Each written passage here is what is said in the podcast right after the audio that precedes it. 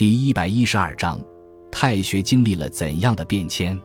太学之名出现于西周，在周代是教育王室和贵族子弟的场所。汉武帝时，董仲舒提出兴太学，治名师，以养天下之士的建议。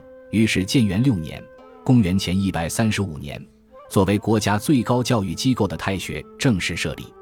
太学在最初建立时规模很小，仅有博士弟子。及太学生几十人，后来规模不断扩大，以致有数万人之众。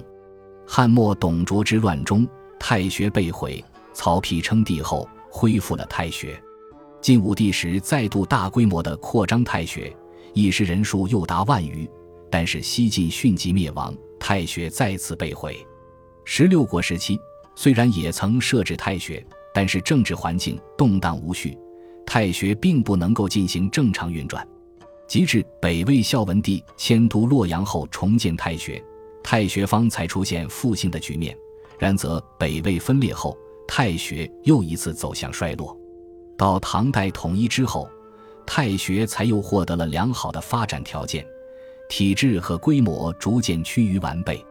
唐宋两代可谓是太学的极盛时期。南宋灭亡后，太学被废。